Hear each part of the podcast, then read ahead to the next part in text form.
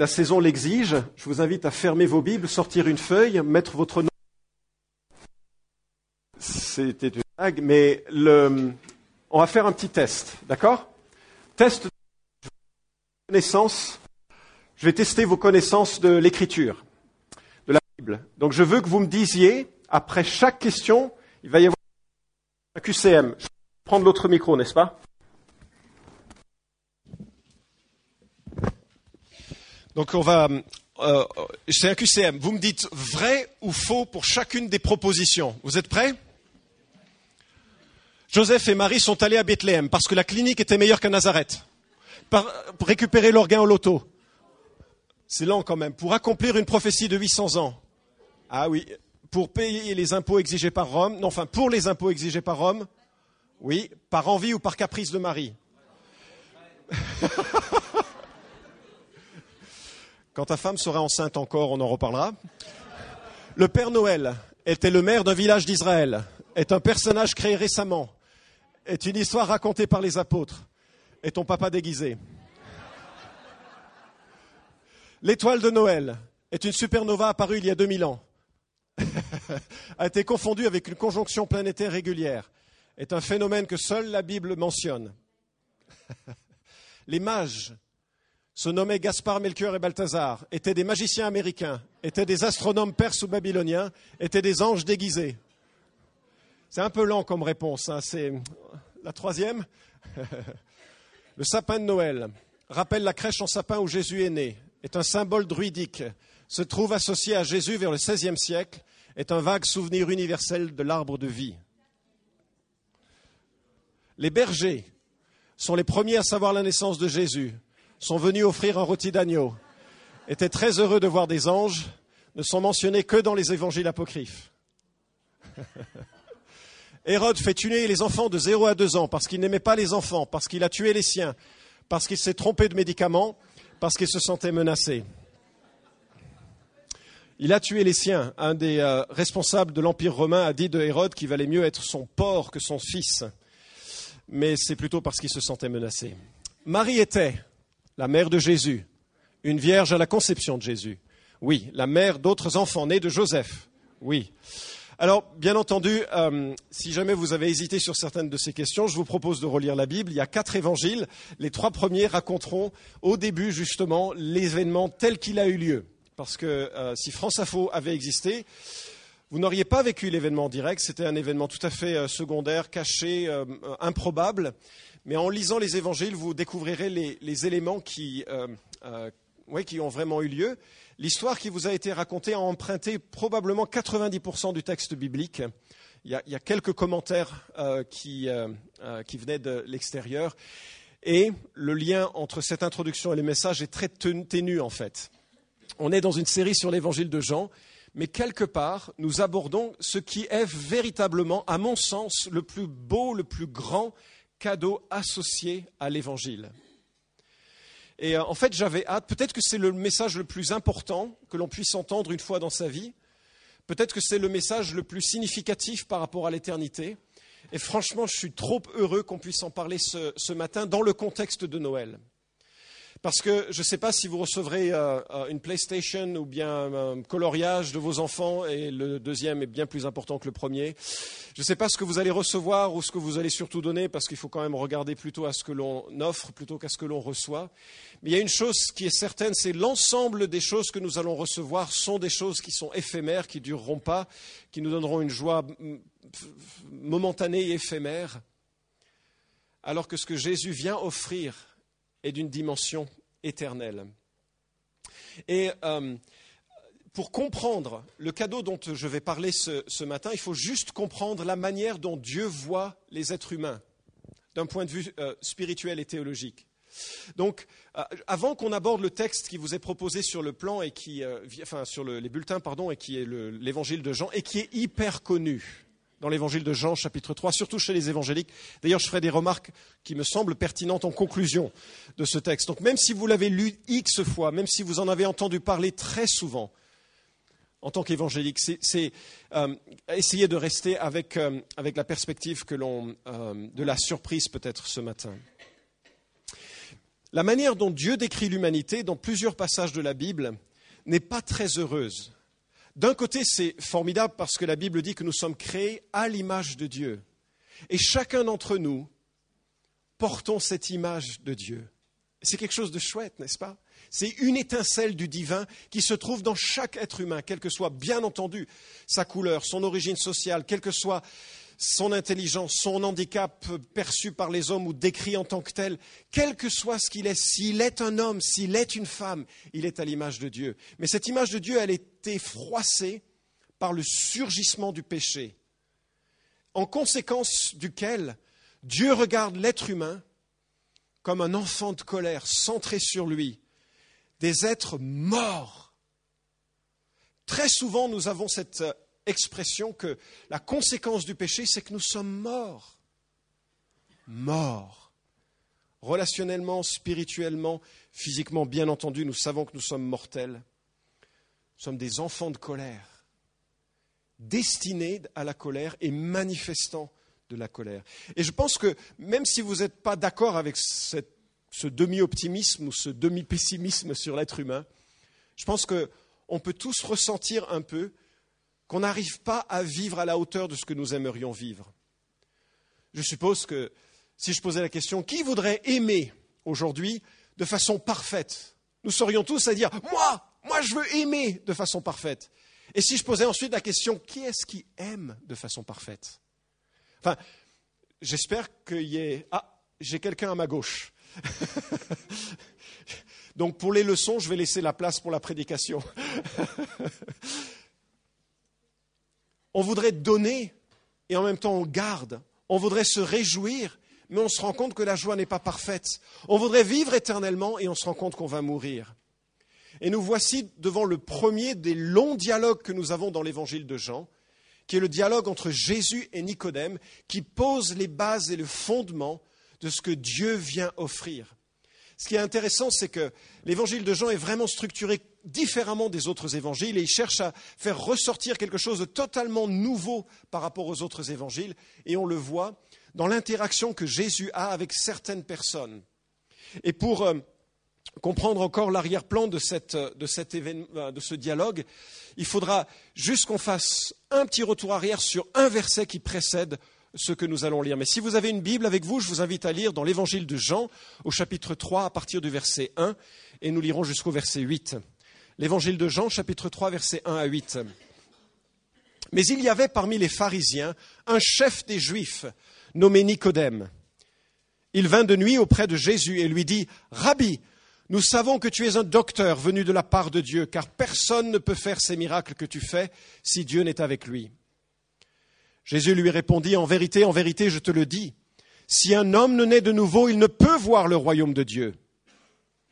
Nicodème lui dit, Comment un homme peut-il naître quand il est vieux? Peut-il une seconde fois entrer dans le sein de sa mère et naître?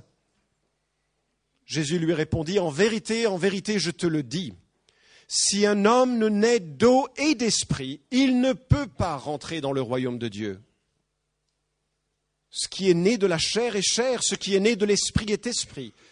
Ne t'étonne pas que ce que, ce que je t'ai dit, pardon, ne t'étonne pas que je t'ai dit, il faut que vous naissiez de nouveau. Le vent souffle où il veut et tu en entends le bruit, mais tu ne sais pas d'où il vient ni où il va. Il en est ainsi de quiconque est né de l'esprit. Dans l'arrière-plan de ce dialogue que nous laissons ici, il y a une phrase surprenante qui est un peu une conclusion de la section précédente. Et voici ce qui se passait. Jésus commence à faire des miracles. Les gens se disent Waouh Enfin, qui serait pas impressionné par quelqu'un qui change de l'eau en vin, surtout en cette saison? Qui ne serait pas impressionné par quelqu'un qui guérit des malades comme ça? Il y, a, beaucoup de gens qui sont interpellés. Et nous lisons à la fin, de l'évangile, euh, à la fin du chapitre 2 de l'évangile de Jean plusieurs crurent en son nom.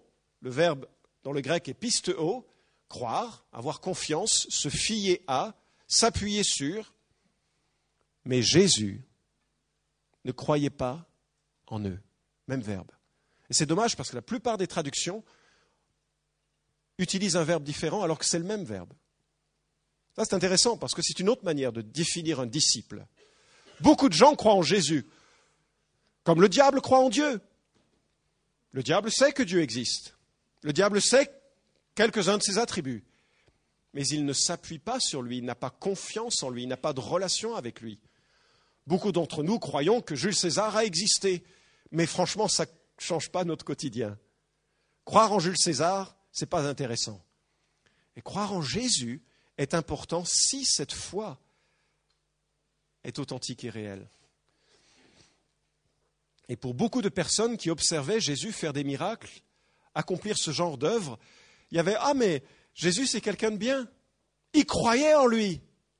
Oui, mais est-ce que Jésus croyait en eux? Et c'est dans ce contexte qu'il faut lire le premier mot de ce dialogue, mais. Mais il y avait parmi les pharisiens un chef des Juifs. Est-ce qu'il fera partie de ceux qui croient comme ça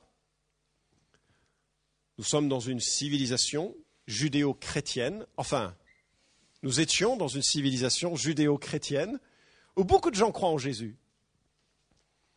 Mais euh, est-ce que Jésus pourrait dire de ces personnes, je sais que tu crois en moi au point que tu t'es confié en moi pour le pardon de tes péchés, au point que tu me suives et que tu me fasses confiance, même quand c'est difficile, au point que tu demeures dans ma parole et je le sais et je le vois et je le connais.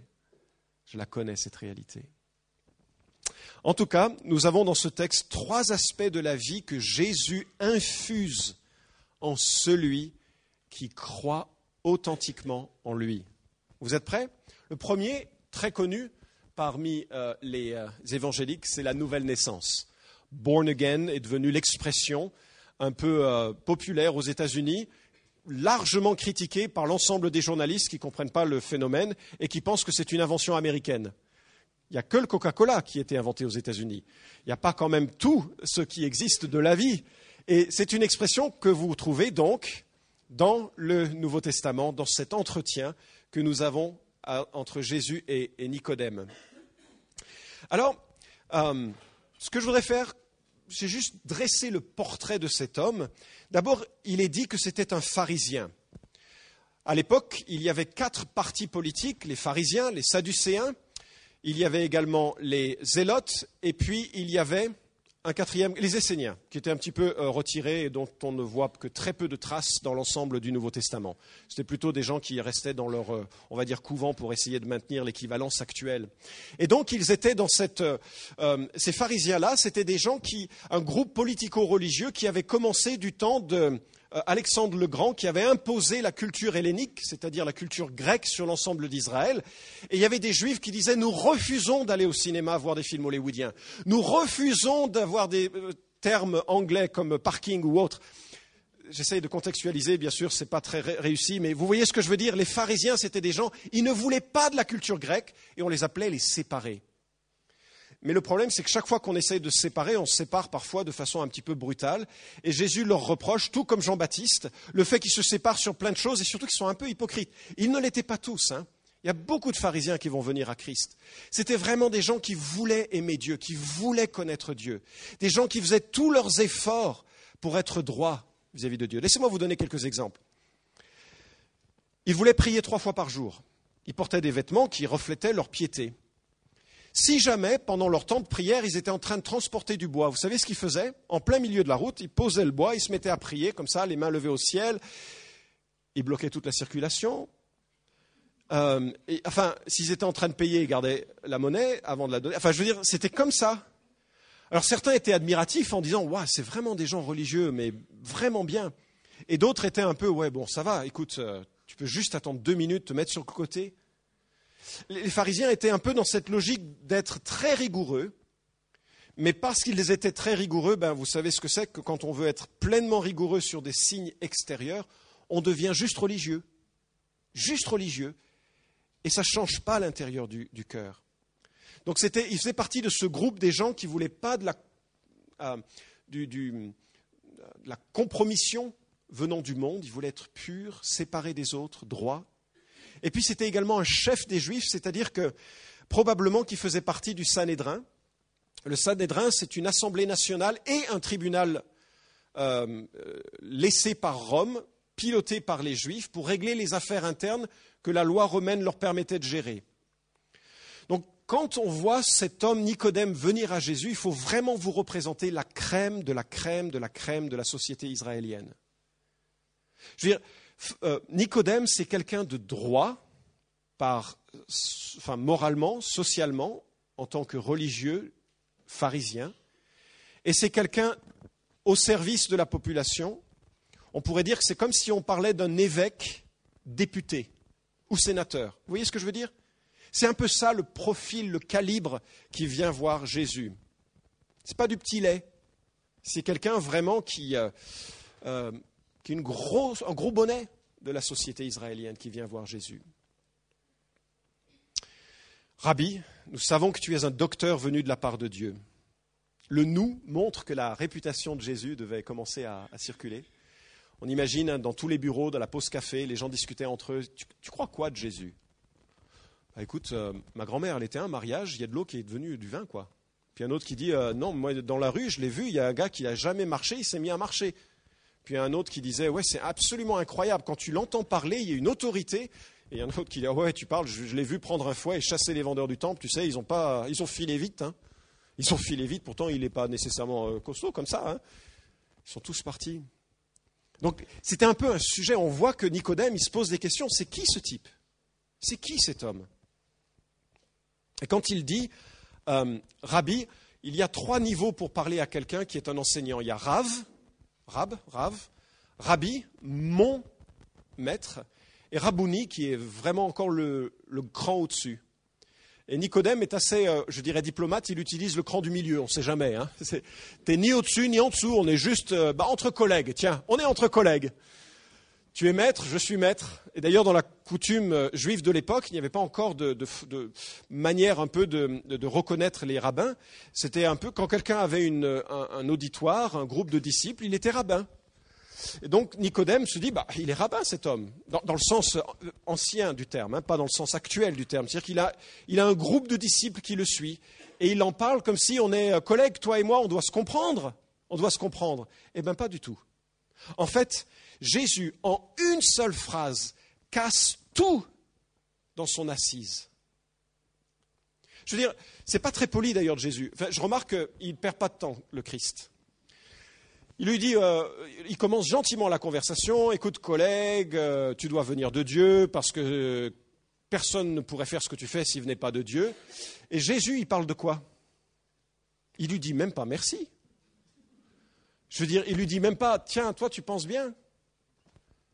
En une phrase, il lui dit, mais tu sais, je vais te dire un truc, si tu ne nais pas de nouveau, tu ne verras pas le royaume de Dieu.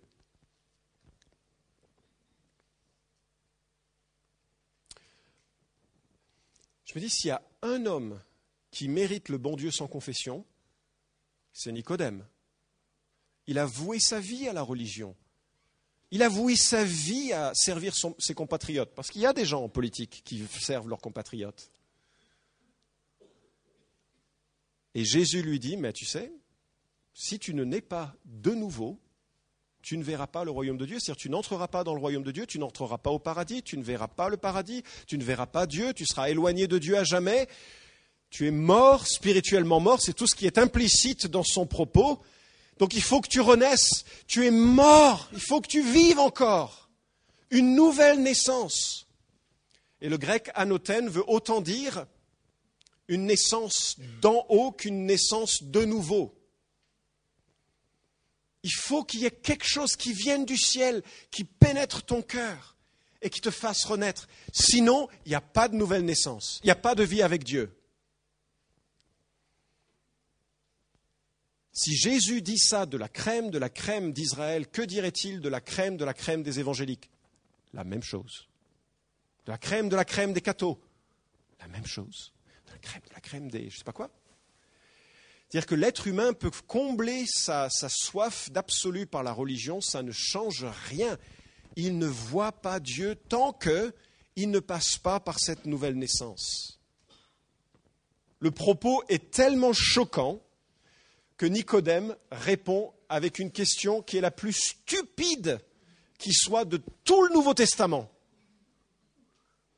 Comment un homme peut-il naître quand il est vieux? Peut-il une seconde fois entrer dans le sein de sa mère, c'est-à-dire dans le ventre de sa mère, et naître? Rien que la question, elle fait frémir. Et je trouve c'est magnifique de la part de l'apôtre Jean de rapporter ces choses parce que tout au long de, l'évangile, on voit, c'est une des caractéristiques de l'évangile de Jean, c'est qu'il y, a beaucoup d'ironie assez subtile. Euh, et, très souvent, il y a des propos qui sont dits par Jésus et euh, qui ont un plan spirituel et les gens y comprennent de façon très, très, très littérale. Par exemple, si jamais vous ne mangez, ma chair est à manger, si vous ne mangez pas ma chair, vous ne vivrez pas. Mais figurez-vous qu'au premier siècle, ça a été une cause de persécution des chrétiens qu'on accusait de cannibalisme. Alors que je ne connais pas de chrétien cannibale. En tout cas, s'il était cannibale, il ne serait pas chrétien. Je n'ai pas besoin de faire une image de plus, n'est-ce pas? C'est pas ça. Il y a un sens spirituel dans le propos qui est tenu. Bref, mais ça nous permet d'aborder la deuxième donation. Peut-être c'est le terme le plus approprié qui vient avec le salut. L'évangile, ce n'est pas simplement quelque chose qui fait que l'on reçoit une nouvelle naissance. Mais la deuxième chose, c'est qu'il y a une invasion, une présence du Saint-Esprit qui est proposée.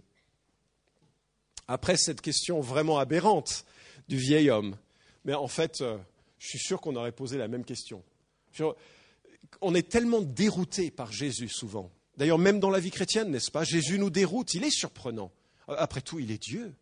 Il fait ce qu'il veut et il oriente nos vies avec l'objectif de nous rendre semblables à lui par des chemins qu'on n'aurait pas choisis.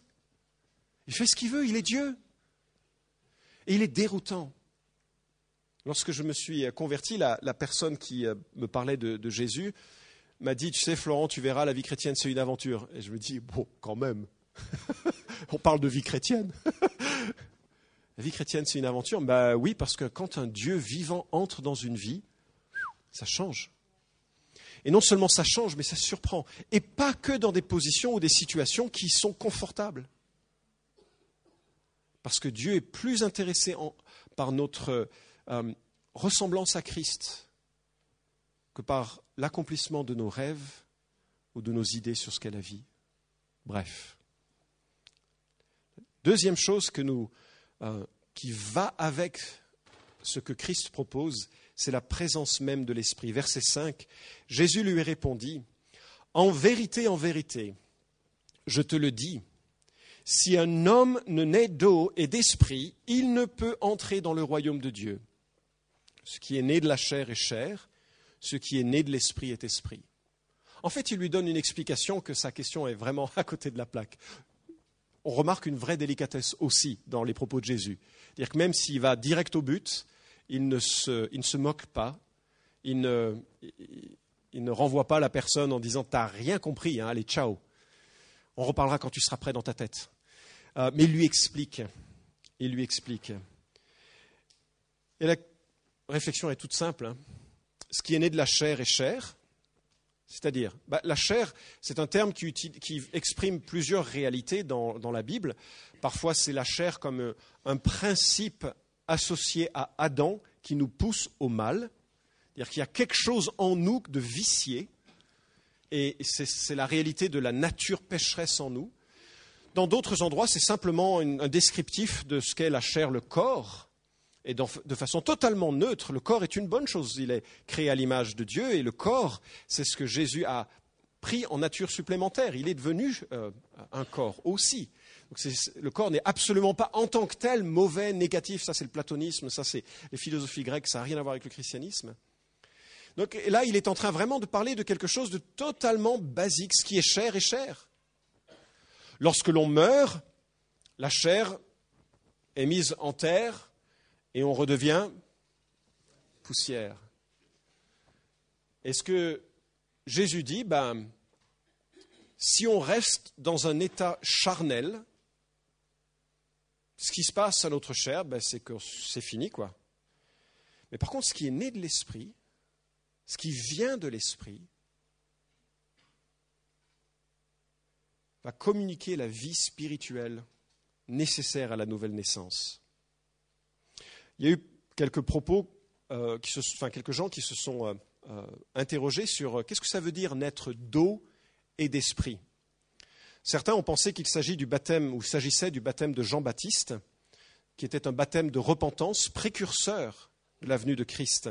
Mais je ne pense pas que ce soit le cas, parce que le baptême d'eau n'est jamais directement la source de la nouvelle naissance, et surtout c'est un symbole de mort et d'association avec le christianisme à Dieu, et non un symbole de vie nouvelle, à moins évidemment quand on, sort de l'eau, mais en Romains 6 et autres, l'association de l'œuvre de l'Esprit, qui est illustrée par le baptême d'eau, fait l'association de la mort et de la, euh, euh, résurrection, et je, trouve ça euh, décalé avec le sens que nous avons ici.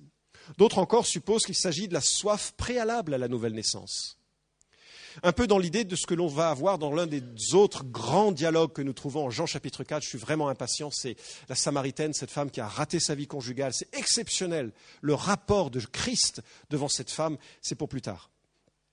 Mais il dit à cette femme, celui qui boira de l'eau que je lui donnerai n'aura jamais soif, et l'eau que je lui donnerai deviendra en lui une source d'eau qui jaillira jusque dans la vie éternelle.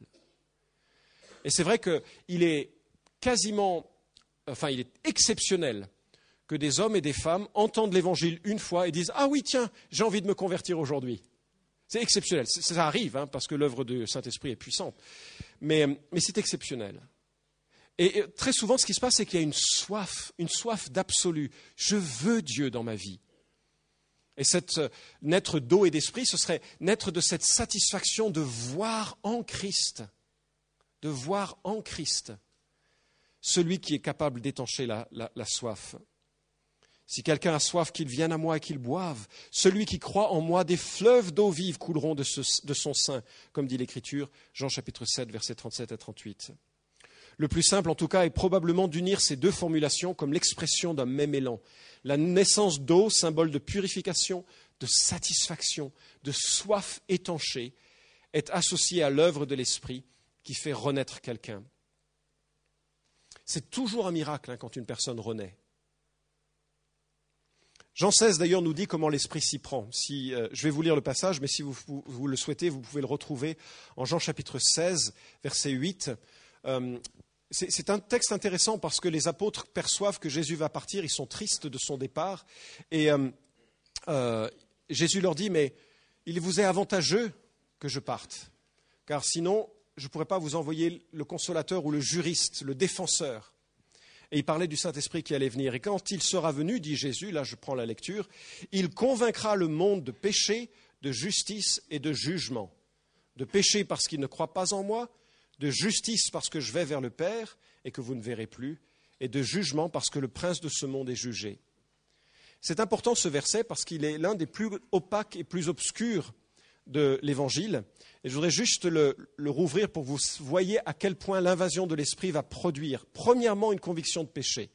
Mais attention, la conviction de péché du Saint-Esprit, ce n'est pas une conviction qui vient et qui dit T'es pécheur. La plupart des gens le savent. Ce n'est pas ça la conviction de péché. Vous avez remarqué l'explication? De péché parce que quoi? Il ne croit pas en moi. Voilà le plus gros problème, celui qui condamne à l'éternité en enfer, c'est de rejeter le seul moyen de couvrir les péchés. Voilà ce qui se passe dans nos petites têtes généralement. On se dit, oui, je suis imparfait. Oui, j'ai péché. Mais je suis quand même bien mieux qu'Hitler. Non? Vous parlez du péché aux gens, les gens se disent, oui, oui, mais par rapport à mon voisin ou ma belle-mère, non. Elle est très gentille, ma belle-mère. Elle est bien meilleure que moi. C'est une, vraiment une mauvaise blague. Je me repens dans la poussière et dans la cendre. Pardonnez-moi. C'était juste. Euh, c'était pas dans mes notes. C'était pas dans mes notes. Qu'est-ce que je pourrais utiliser comme autre image? Mais je crois que maintenant c'est grillé. De toute façon, c'est mort. Je partirai vite après le culte pour. Euh, voilà. C'est vraiment la mauvaise blague. Bref.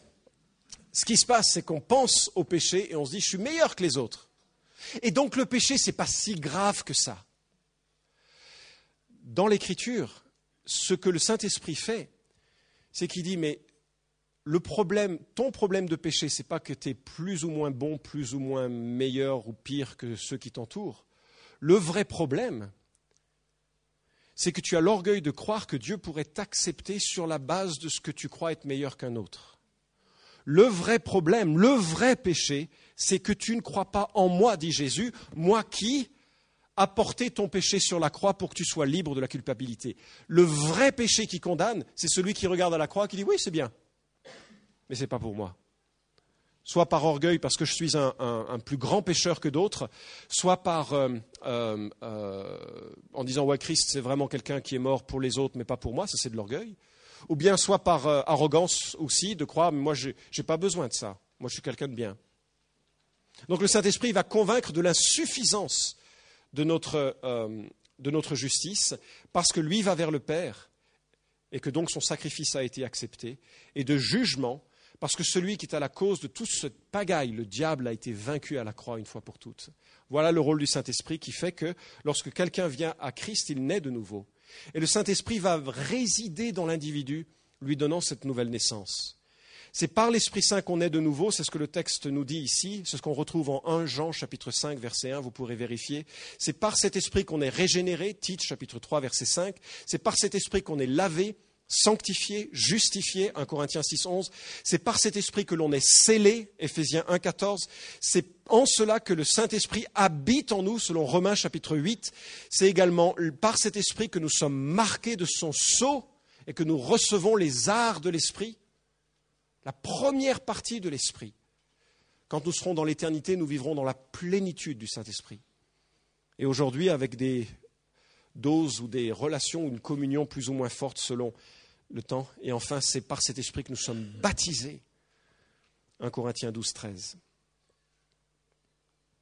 Troisième et dernier, ce sera peut-être un petit peu plus court, mais le mystère perceptible de l'Esprit, les trois éléments qui font que, qui viennent avec cette nouvelle naissance ou qui viennent avec cet évangile. Verset 7, euh, Jésus euh, lui dit, ne t'étonne pas que je t'ai dit, il faut que vous naissiez de nouveau. Et en fait, le verbe utilise un temps grammatical qui pourrait plutôt être traduit par cesse de t'étonner. C'est-à-dire qu'on imagine Nicodème, la bouche bée. Oh bah ça alors? D'ailleurs, la question qui, qui va venir montre qu'il a pas compris grand-chose. Et Jésus lui dira, mais tu es docteur en Israël, tu connais pas ces choses? Parce que dans l'Ancien Testament, Ézéchiel 36 avait déjà dit, je répandrai sur vous une eau pure, vous serez purifiés, je vous purifierai de toutes vos souillures, de toutes vos idoles, je vous donnerai un cœur nouveau, je mettrai en vous un esprit nouveau. C'était prophétisé longtemps à l'avance. Et l'œuvre de l'esprit est mystérieuse comme le vent avant les experts de la météo, on se demandait toujours d'où vient le vent. Un moment il vient de là, ensuite il vient de là, ensuite il va là. Et c'est imperceptible, incompréhensible. Enfin, c'est perceptible, pardon, mais incompréhensible. Et il en va de même de la nouvelle naissance. C'est vraiment mystérieux. D'ailleurs, dans toutes les années où les uns et les autres nous avons parlé de Jésus à ceux qui nous entourent, c'est vraiment surprenant. Il y a des personnes, on leur parle de Christ, et ils ont un enthousiasme. Ah ouais, ouais, ouais, ouais. Et puis jamais ça devient personnel, comme ah, j'ai besoin de Christ pour sauver ma vie. il y en a d'autres, on leur parle de Christ, on dit alors eux, ils sont contre. Et ces gens-là, soudainement, ils se disent Mais dis donc, pourquoi tu m'en as pas parlé plus tôt? C'est génial. il y a quelque chose de mystérieux. le Saint-Esprit œuvre de façon bizarre, incompréhensible. Mais ce qui est certain, c'est que la personne qui naît de nouveau le sait, et souvent ceux qui sont autour le voient. C'est ça que Jésus veut dire. Il y a quelque chose de mystérieux, d'imperceptible, et soudainement, à l'intérieur, on sait, Dieu est en moi maintenant. Le Saint-Esprit vit en moi.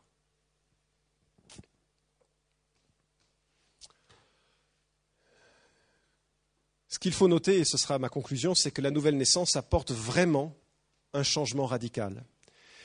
D'abord parce que notre relation à Dieu change. D'ennemis, nous devenons amis. D'étrangers, nous devenons fils et filles. De pécheurs, nous devenons pécheurs pardonnés. Notre justification est complète, notre destinée sûre, notre relation à Dieu est ancrée en Christ. Et parce que Dieu réside dans nos cœurs, le Saint-Esprit commence une œuvre. Et je ne sais pas si c'est juste comme représentation, mais quand quelqu'un se confie en Christ, se convertit en fait, Christ devient au centre de son cœur le Sauveur et le Seigneur. En même temps, il y a tout un chemin qui doit être un chemin d'intégration, d'intégrité, où on intègre tous les autres aspects de notre vie à la personne de Jésus-Christ, qui doit prendre cette seigneurie. Ce n'est pas qu'il y ait une question d'étape, ce n'est pas qu'il faut passer de l'un à l'autre, c'est que c'est le cheminement d'une vie, et que c'est un cheminement qui est parfois chaotique, mais qui sera un jour terminé pleinement lorsque nous serons avec Christ, qu'il sera revenu pour imposer son règne et que son œuvre sera achevée. Et on sera pleinement à l'image de Christ et pleinement selon notre personnalité. Je ne sais pas comment ça va marcher. Mais je ferai deux remarques pour terminer. D'abord, les évangéliques ont tort, et je crois que c'est une faiblesse chez les évangéliques, parce qu'ils mettent tant d'accent sur la nouvelle naissance. Je trouve qu'il y a parmi nous une fascination exagérée des témoignages marquants. Je ne sais pas si vous serez d'accord avec moi. Ça, c'est juste une réflexion qui est euh, gratuite pour le même prix.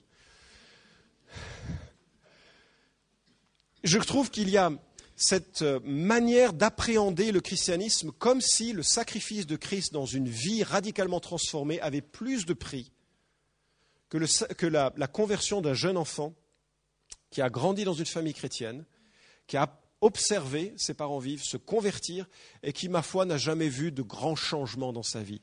C'est la même grâce, c'est la même puissance, c'est le même Christ, c'est le même salut, et pourtant, en tant qu'évangélique, on a tendance à minimiser le second et maximiser le premier. Pourquoi? Peut-être parce que l'apôtre Paul était un terroriste, non, pas un, terroriste, un meurtrier, c'est tout.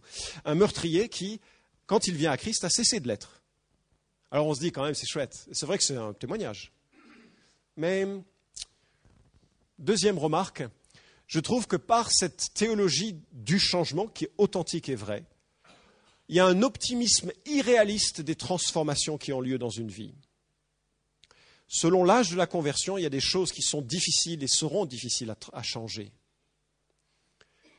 Et je sais que dans des périodes de réveil, il y a des gens, le Saint-Esprit semble être à l'œuvre de manière tellement puissante que des gens pleurent et pleurent sur leurs fautes et sont visiter de façon très puissante dans leurs émotions, dans leurs sentiments, dans leur... pour revisiter un passé qui parfois est, terriblement meurtri et blessé. Et il y a des guérisons spectaculaires, instantanées, et on en voit encore aujourd'hui. Amen. Mais ce n'est pas nécessairement quelque chose sur lequel on doit dire Ah, si quelqu'un est en Christ, euh, tout est nouveau, les choses sont passées, c'est fini, tout va bien. Ben, oui, tout va bien parce que de toute façon, euh, on est en Christ. Mais la suite de l'histoire est aussi ce que l'apôtre Pierre définit nous rapporte dans sa deuxième lettre. À cause de cela même, faites tous vos efforts pour joindre à votre foi la vertu, à la vertu la connaissance, à la connaissance, etc., etc. Il y a un chemin de transformation. Et en cela, il y a une perspective un peu miracle des changements. vraiment, je crois, il faut euh, regarder que la nouvelle naissance atteint notre relation à Dieu et change tout dans notre relation à Dieu. Mais attention, me semble-t-il, à ne pas être euh, exagéré. Deuxième, cette fois-ci, positif, les évangéliques ont raison. Connaître Dieu exige une nouvelle naissance. C'est vrai. C'est vraiment vrai. C'est dans la Bible. Il faut naître de nouveau, que l'on soit enfant ou que l'on soit adulte. Il faut naître de nouveau et se faire baptiser après parce qu'on a découvert Christ. Il faut naître nouveau. Je, l'ai dit suffisamment clairement? On ne voit pas Dieu si on ne naît pas de nouveau. On ne rencontre pas Dieu s'il n'y a pas une nouvelle naissance. Il n'y a pas de conversion sans nouvelle naissance. La nouvelle naissance est la conversion. C'est ce que la Bible enseigne. Le christianisme est un christianisme de conversion. Le christianisme biblique est un christianisme de conversion. Amen il y avait trois personnes d'accord avec moi et ça nous permet d'enchaîner avec le dernier passage que je voudrais lire. Car Dieu a tant aimé le monde, c'est dans Jean chapitre 3, juste un peu plus loin, qu'il a donné son Fils unique afin que quiconque croit en lui ne périsse pas, mais qu'il ait la vie éternelle. Dieu en effet n'a pas envoyé son Fils dans le monde pour juger le monde, mais pour que le monde soit sauvé par lui. C'est une bonne nouvelle. Mais celui qui croit en lui n'est pas jugé, mais celui qui ne croit pas est déjà jugé, parce qu'il n'a pas cru au nom du Fils unique de Dieu. Ouf eh oui, Dieu a fait le déplacement quand même. Hein. Il est venu du ciel sur la terre. Il a pris chair humaine. Il a vécu de façon parfaite la vie que nous aurions dû vivre et que nous ne vivons jamais. Et lorsqu'il meurt sur la croix, il représente tous les hommes qui ont péché. Et lorsqu'il meurt sur la croix, Dieu le Père déverse sur Dieu le Fils toute la colère que je mériterais. Ah, il s'est déplacé, il a pris mon péché. Maintenant, on en fait ce que l'on veut. Croire ou ne pas croire est une dimension personnelle. Nicodème a dû être bluffé par ce dialogue en disant De toutes mes études rabbiniques, et je n'ai pas compris ça. C'est l'essentiel. Celui qui croit, celui qui ne croit pas, un choix personnel. Le christianisme est un christianisme de conversion. Si vous ne connaissez pas Christ, prenez le temps de le, connaître, de le découvrir, de le rejeter, ce que vous voulez. Prenez le temps pendant la saison, c'est la saison de Noël, de lire un évangile pour voir qui est Jésus et ce qu'il attend de nous. Il est celui qui donne une vie nouvelle. C'est le plus beau cadeau que l'on puisse vivre en tant qu'être humain. Et sur ce, je m'arrête et je vous invite à la prière pour euh, terminer ce culte. Dieu et Père, je voudrais te euh, rendre grâce pour l'œuvre puissante qui fait qu'un homme mort devient vivant quand il se tourne vers toi. Ça, c'est vraiment le témoignage de la puissance du Saint-Esprit dans une vie. Et je prie pour que ton œuvre se fasse sentir parmi nous, dans nos familles, auprès de nos amis, pour que la, la beauté et la gloire de Jésus-Christ paraissent dans toute sa splendeur. Merci pour ce dialogue que tu nous laisses entre Nicodème et Jésus Merci pour tous les autres que nous allons lire au fil du, temps cette, cette prochaine année. Merci de nous rendre de nouveau émerveillés de l'amour qui est en Jésus-Christ. Et s'il te plaît, Seigneur, que ça nous bouleverse à nouveau en cette saison et que nous puissions dire quel sauveur merveilleux je possède. Au nom de Christ et pour ta gloire. Amen.